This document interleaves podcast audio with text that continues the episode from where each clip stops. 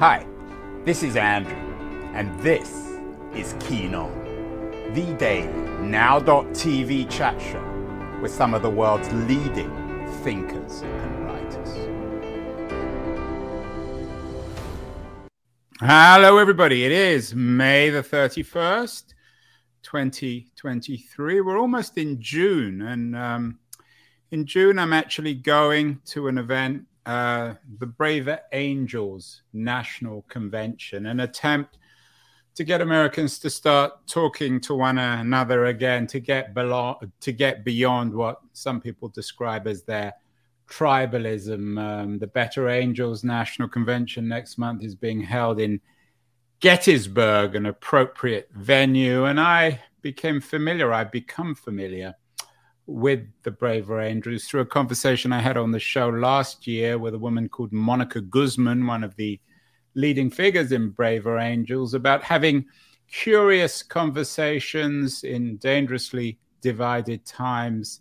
Monica wants us to talk outside our tribe, to get beyond the echo chambers of contemporary life, particularly uh, online life. Much of this is, of course, associated with the idea that tribes are bad, that they limited us, that they make us parochial and untrustworthy of others. But my guest today on the show, David R. Samson, who's a evolutionary anthropologist at uh, Toronto University, I think has a different view of tribalism. He has a new book out, Our Tribal Future, in which he suggests that we can't live without it and tribes might not be quite as bad as some people suggest. As I said, David is joining us from Toronto. So, David, is that fair? Has tribes, tribes and tribalism has it had a rather bad press over the last few years? And are you suggesting that uh, our tribal future might not be quite as dire or as dark as some people argue? Well, that is absolutely the million dollar question, Andrew. And thank you for having me on the show, by the way. Um, for us to get a really good understanding, uh, to be able to even approach the capacity to understand the answer to this question, I think it, it is worthwhile to take a step back and think about the natural history of how this all came about because the scope and scale of the question is so tremendous. One way I think we can do this is grounding it in a in a metaphor. Uh, the analogy I'd like to use here is that of a movie. We'll call it the human movie. And let's say the movie begins at the advent of our genus 1.8 million years ago. And it's a 100 minute movie, like your average movie. And the last milliseconds of that movie are us having this conversation here today. So this is just going to help us figure out the timeline in a way that we can comprehend as the limited Homo sapiens that we are. And so in the very first minute of this movie, we see something quite radical happened with respect to our Australopithecine ancestors, those ape slash chimp like human things that we evolved from. And as we emerged from the trees and we started living in camps, so this was a camp level social structure for this occurred for essentially 99 and a half minutes of the movie. And this structure was very similar, and it's still similar in the very few hunter gatherers and small scale societies that exhibit it today. You had a group of, say, 20 to 30 adults working together face to face, peer to peer in the project of survival. And the rest of the movie from this point is actually kind of, uh, for lack of a better word, it's kind of boring. You would need a David Attenborough to be able to spice it up a little bit because it would feel much like a documentary until the final minute of the movie in which case it would take a radical departure and turn all of a sudden from a documentary into a almost science fiction in terms of its pace and scale. So at one minute left in the film, you have us out competing one of the last hominin species on the planet, the Neanderthals. So they go extinct uh, for reasons of, of varying complexity. Uh, we could have outbreeded them or we could have outcompeted them for resources, but we become the sole inheritors of hominin evolution on the planet. And then with 30 seconds left, we see the sparking of civilization, which humans begin living sedentary lifestyles. And in this in this case, it's, it's really fascinating because one of the innovations we do here is we start domesticating plants and animals, basically making them our slaves. And for lack of a better term, we basically turn them into a refrigerator where we can grab calories anytime we want. And then with this 15 seconds left in the movie, we invent writing because we're starting to live in these really dense populations. And so we invent writing, which means we can bootstrap cultural evolution to a rapid extent because we can store data beyond our lifetime.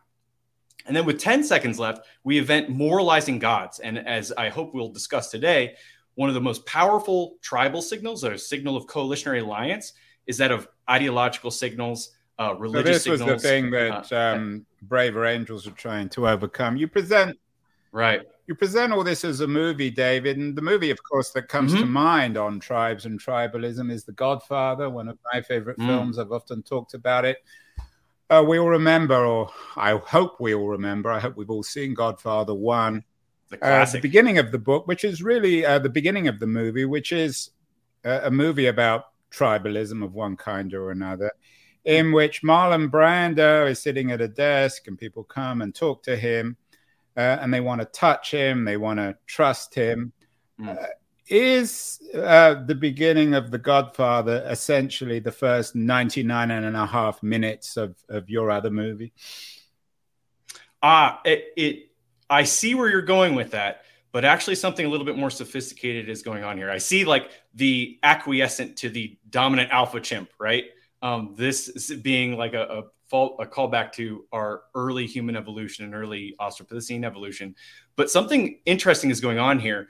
There is more of a signaling of coalitionary alliance, which now might be a really great time to define what a tribe is and what tribalism is. So, a tribe is an intersubjective belief network that signals coalitionary alliance to bootstrap cooperation amongst strangers. And so within this network, we have two competing moral senses.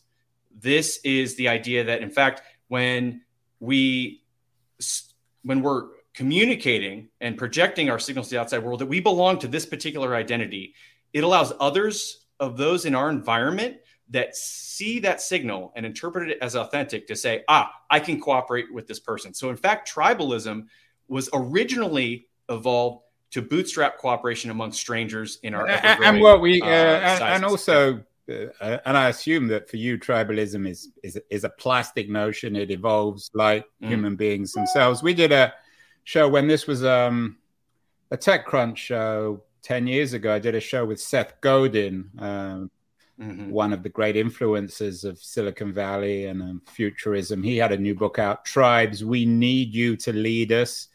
Um, and Godin was on the show suggesting that uh, there was a new kind of tribalism. I think for Godin, uh, we self organize into tribes, whether they're the physical tribes of, of living in agricultural communities or the postmodern tribes of the mm. digital age. Is there a difference between the kind of tribes that Godin imagines in the 21st century and the original tribes that you described at the beginning of this show? Yeah, so the original there are some definite definite analogs to be made. The original tribes were trying to figure out a way to get beyond the scaling of trust. And so this is really an, a trust instinct. It's a way to figure out how to say in a complex environment with people that transcend Dunbar's number. Dunbar's number, of course, is uh, what. Uh, 150 individuals is the what the, we call the channel capacity of the human brain to be able to compute and recall a ledger of record of interaction between. But the Dunbar number, um, yeah. David, is about yep. friendship, isn't it, rather than trust? I mean, you can yes, you, so you you can trust people who aren't your friends. That's so Friendship is that face to face. That's below the Dunbar number, right? So the face to face peer networks that we have, that is really, we should be working really hard to cultivate those. And I think one of the main messages of this book is it's, it's a little bit dangerous. It's almost an illusion to think that our tribes are our families and our friends. They're not. They are these abstract coalitionary alliances that, in fact, could lead us astray. So one of the main pitches in the book here is to double down actually on the face-to-face networks that we have, the sub-tribal relationships to enhance human wellness and human well-being because we're in a state of pretty bad evolutionary mismatch right now where people are isolated And particularly after COVID 19, um, that was sort of the straw that broke the camel's back. Um, the Surgeon General just released a, an announcement with respect to um, isolation being one of the, the major causes of lack of health and wellness in the United States. So, really, in a way, the main message is that these tribes that I'm talking about and that we're talking about are actually illusions made to bootstrap cooperation among strangers, but we should really be doubling down and focusing on our communities. Your book, uh, you, are you, very helpful for the interview. You have a one sentence summary of your book, um, and I'm quoting you here. The key to uncovering the mystery at the center of our tri- tribal future is the resolution to the trust paradox, which is the ultimate moral question to understand how a human mind that was crafted to work with people we know evolved the instinct to work with people we don't. Uh, David, we've been trying to work this one out for mm-hmm. a few hundred years. I mean, nationalism yeah. was an attempt through a shared language. Where are we now? Why are we so ambivalent about tribalism? Why do we both embrace it and push it away? Why is it something that many of us believe we can't either live with or without? Well, the argument here is that this coalition cognition is something that is more along the lines of an instinct. And here is why I'm somewhat hopeful is that because science has uncovered one of the most powerful ways in which a human being, an individual, an individual and at the group level, how we can kind of fight an instinct that we might think is um, leading us to a, a, an end that will reduce wellness, and that's to elevate the awareness of the instinct into our attention.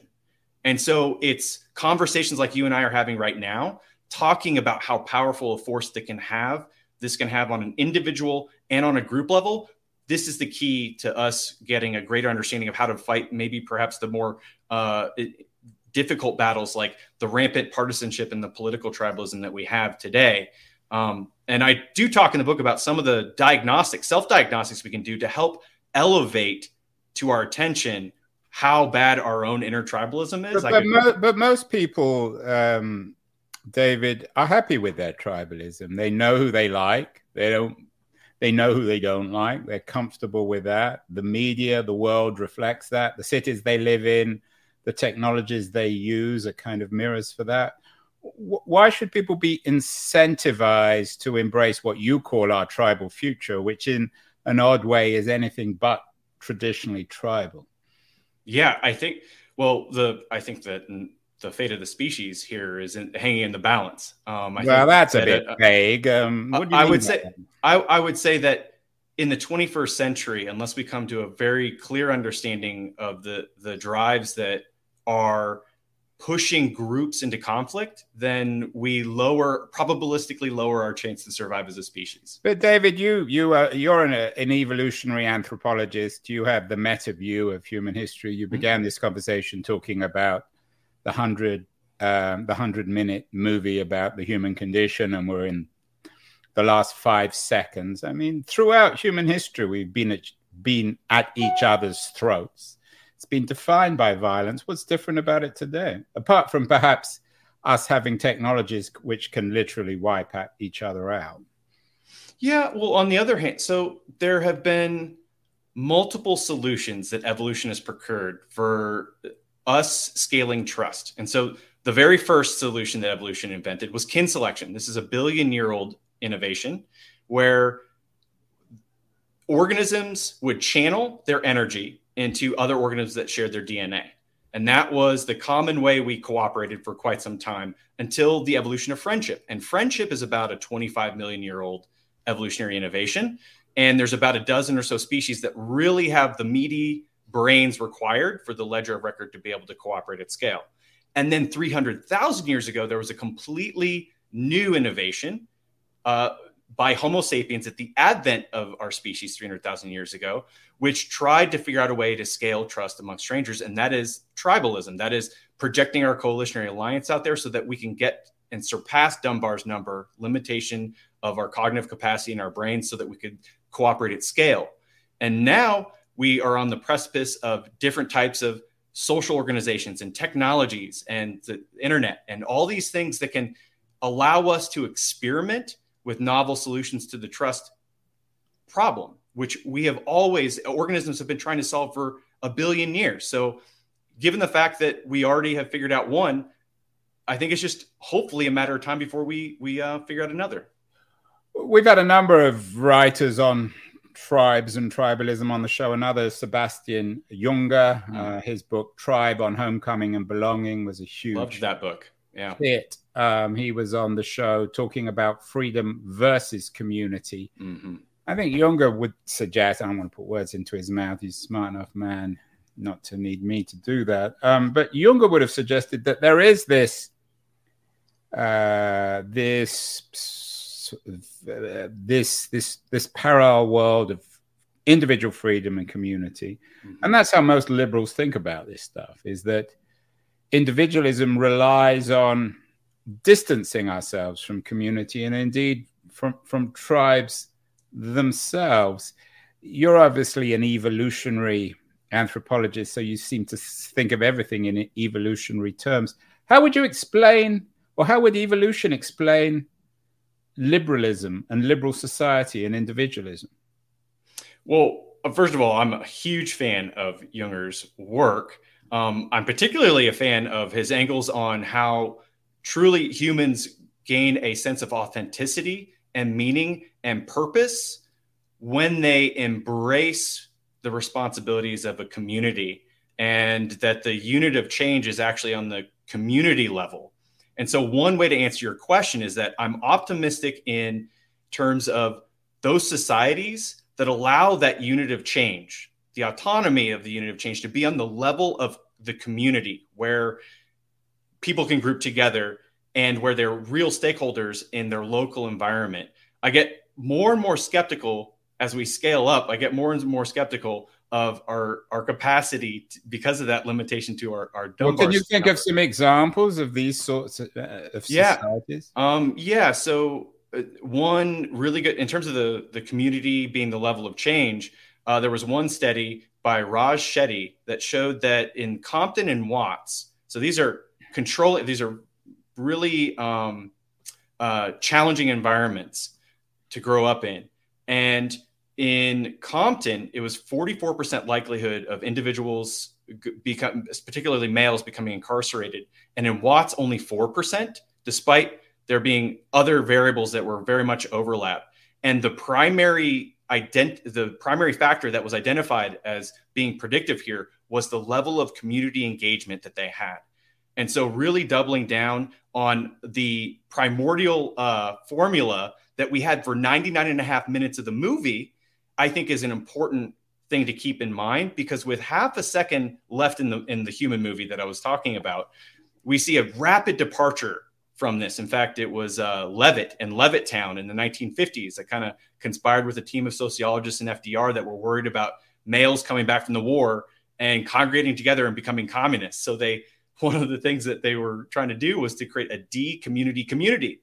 And they succeeded. They created the suburbs, in which case the family unit became the nuclear family and it was no longer the nuclear camp. And so I think one of the ways, and I think this is really to Junger's point, is to embed ourselves and to think of ourselves as being intentionally proximal to our community and doubling down on that strategy. And still, I think that will go a long you, way you, to it. You, you haven't explained my my question yeah. on, on on liberalism and individualism. Mm-hmm. How does an evolutionary anthropologist like yourself explain mm-hmm. that? Our longing to be separate from community, our longing to be authentic as ourselves. Yeah. Uh, so when you look at the social blueprint, this is Nicholas Christakis who talked about the social blueprint. So you have autonomy is definitely one of the core components to a life well lived. And so is love, and so is a social network, and so is friendship. All these things need to be in balance for you to have a healthy system. And so I don't think there's a necessary conflict between them. Well, what about libertarians? And there's a strong strain of libertarianism in America which believes that the the real unit of of of, of quote unquote social life is the self. How, how would a again an anthropologist explain that? Well, that's interesting because the libertarians yeah, people are just simply making mistakes. Yeah, I mean, the, you seem to be you're, you're, you're cherry picking history. You're finding examples that you mm-hmm. like, but ignoring a lot of other stuff. I'm curious also as sort of the reappearance, our obsession with tribalism in in, in the 21st century. We've got later in this week uh, an Australian, uh, Alec Ryvchin, on the show. He has a new book out, The Seven Deadly Myths, and it's a book about the what he believes, at least, is the reappearance in a virulent way of anti Semitism. And it occurred to me that on the one hand, we seem obsessed with identity and racism and people against the Jews and the blacks and women and whites and blah, blah, blah.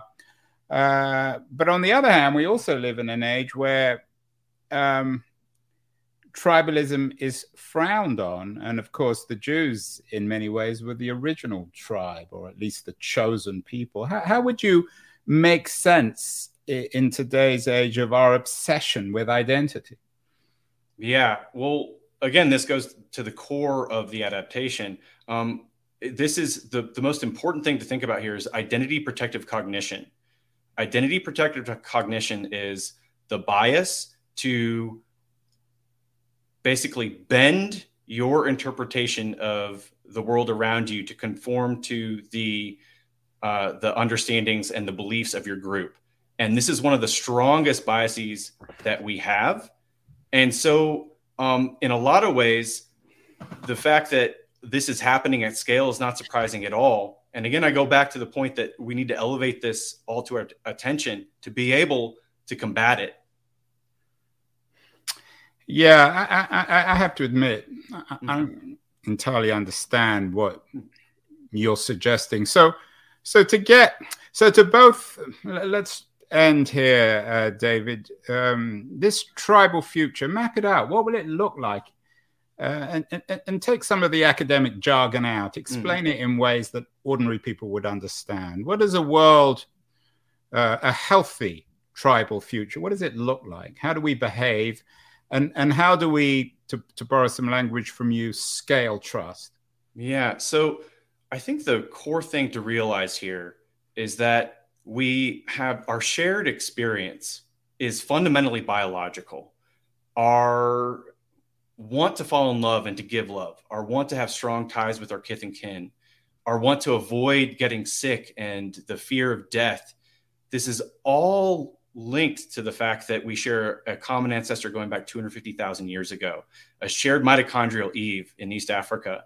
And it's this shared experience that each individual being born into the world as a Homo sapien has. And that it's the identities that we harbor are all ways by which fitness tried to uh, allow Hold us to on, survive David. and reproduce. again, yeah. you're, you're, you're, you're abstracting this out mm. in, in very unconvincing ways. Most of us fear death because we don't know what happens, and it seems to suggest the end of life itself.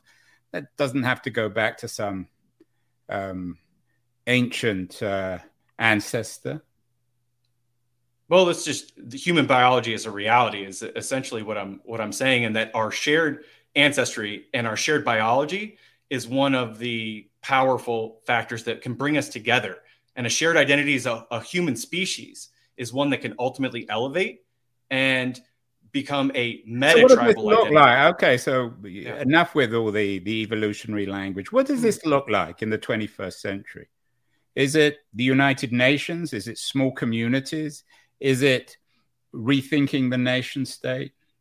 Uh, I think that honestly, we're about to see a massive increase in decentralization and particularly in places that have a open societies we're going to see a massive decentralization and more and more tribes come onto the scene uh, especially given that this is all tribalism give me some examples. give me, give me some concrete examples of what that might look like. Yeah it's going to look like increasing uh, networks and increasing communities um, and particularly uh, if you put it in contrast to say some place like in China or the East, where there's going to be much more top-down regulation and much less freedom to create our own identity groups by which we can build those communities. It'll the 21st century, I think, is going to really look like a battle between the monolithic tribes of the East and the hyper decentralized tribes of the West. And that doesn't promise a very healthy future, does it? Suggesting uh, uh, a, a, well, a if we can, kind of if we can vote, anthropological Cold War. If we can vote for with our feet, and we have the freedom to move to the groups that we want to identify with, and that increase our health, I think in the decentralized places of the world, it's very hopeful because we'll be able to go through a uh, an arms race of the communities that can increase wellness the most. So let's end where we began with uh, Braver Angels, Monica Guzman's organization, which is meeting uh, in June uh, at Gettysburg. What should organizations like Braver Angels be trying to do to enable us to overcome the tribalism that seems to have each of us at each other's throats in the beginning of the 21st century? Yeah, there are a couple diagnostics that we can run through that I think are really valuable and that uh, organizations that are worried about this question can really use to help elevate this this particular uh, problem to our attention. So the first one is the idea of an identity stack. So each of us, if we were to list out, say, as many identities that we are proud to belong to on a piece of paper, you could look at which of those identities are beyond that 150 threshold, that, that tribal threshold, um, and which ones are below it. And what we want to rebalance here is the number of groups that we associate with, that we're proud to belong to, that are um, more face to face and more peer in terms of their networking. So if your primary identities are that, that of a political party and not of, like, say, the local community or the local church that you have, that might need some reweighting. So that's the identity stack exercise. Then another one is the contempt test or dehumanization scale. So you can think of the outgroup, think of a political enemy. And if you actually have a, a, a disgust response, like, oh, that's just gross, that's literally your insular cortex and your amygdala lighting up. They're saying uh, you're literally feeling the disgust as though you were trying to get rid of a, a pathogen.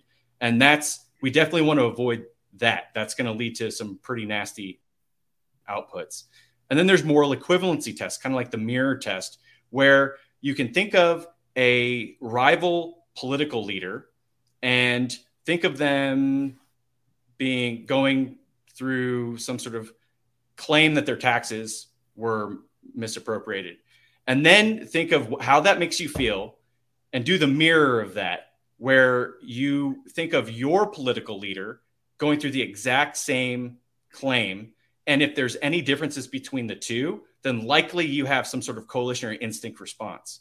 And so thinking about these things on the di- self-diagnostic level, I think is a powerful way to elevate this um, this bias to our attention so that we can gain control over. And finally, David, um, should we be thinking less of ourselves in tribal terms, particularly the ones we've talked about before religious, ethnic, cultural, sexual?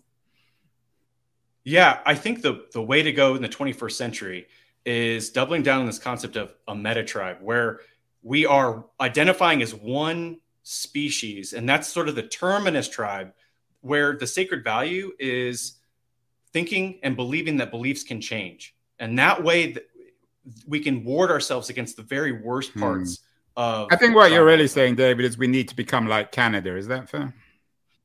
Ah, I I uh I'll leave it up to the viewers to to figure the answer to that question. Excellent, David. You're a star. Thank you so much. That was a lot of fun. Thank you.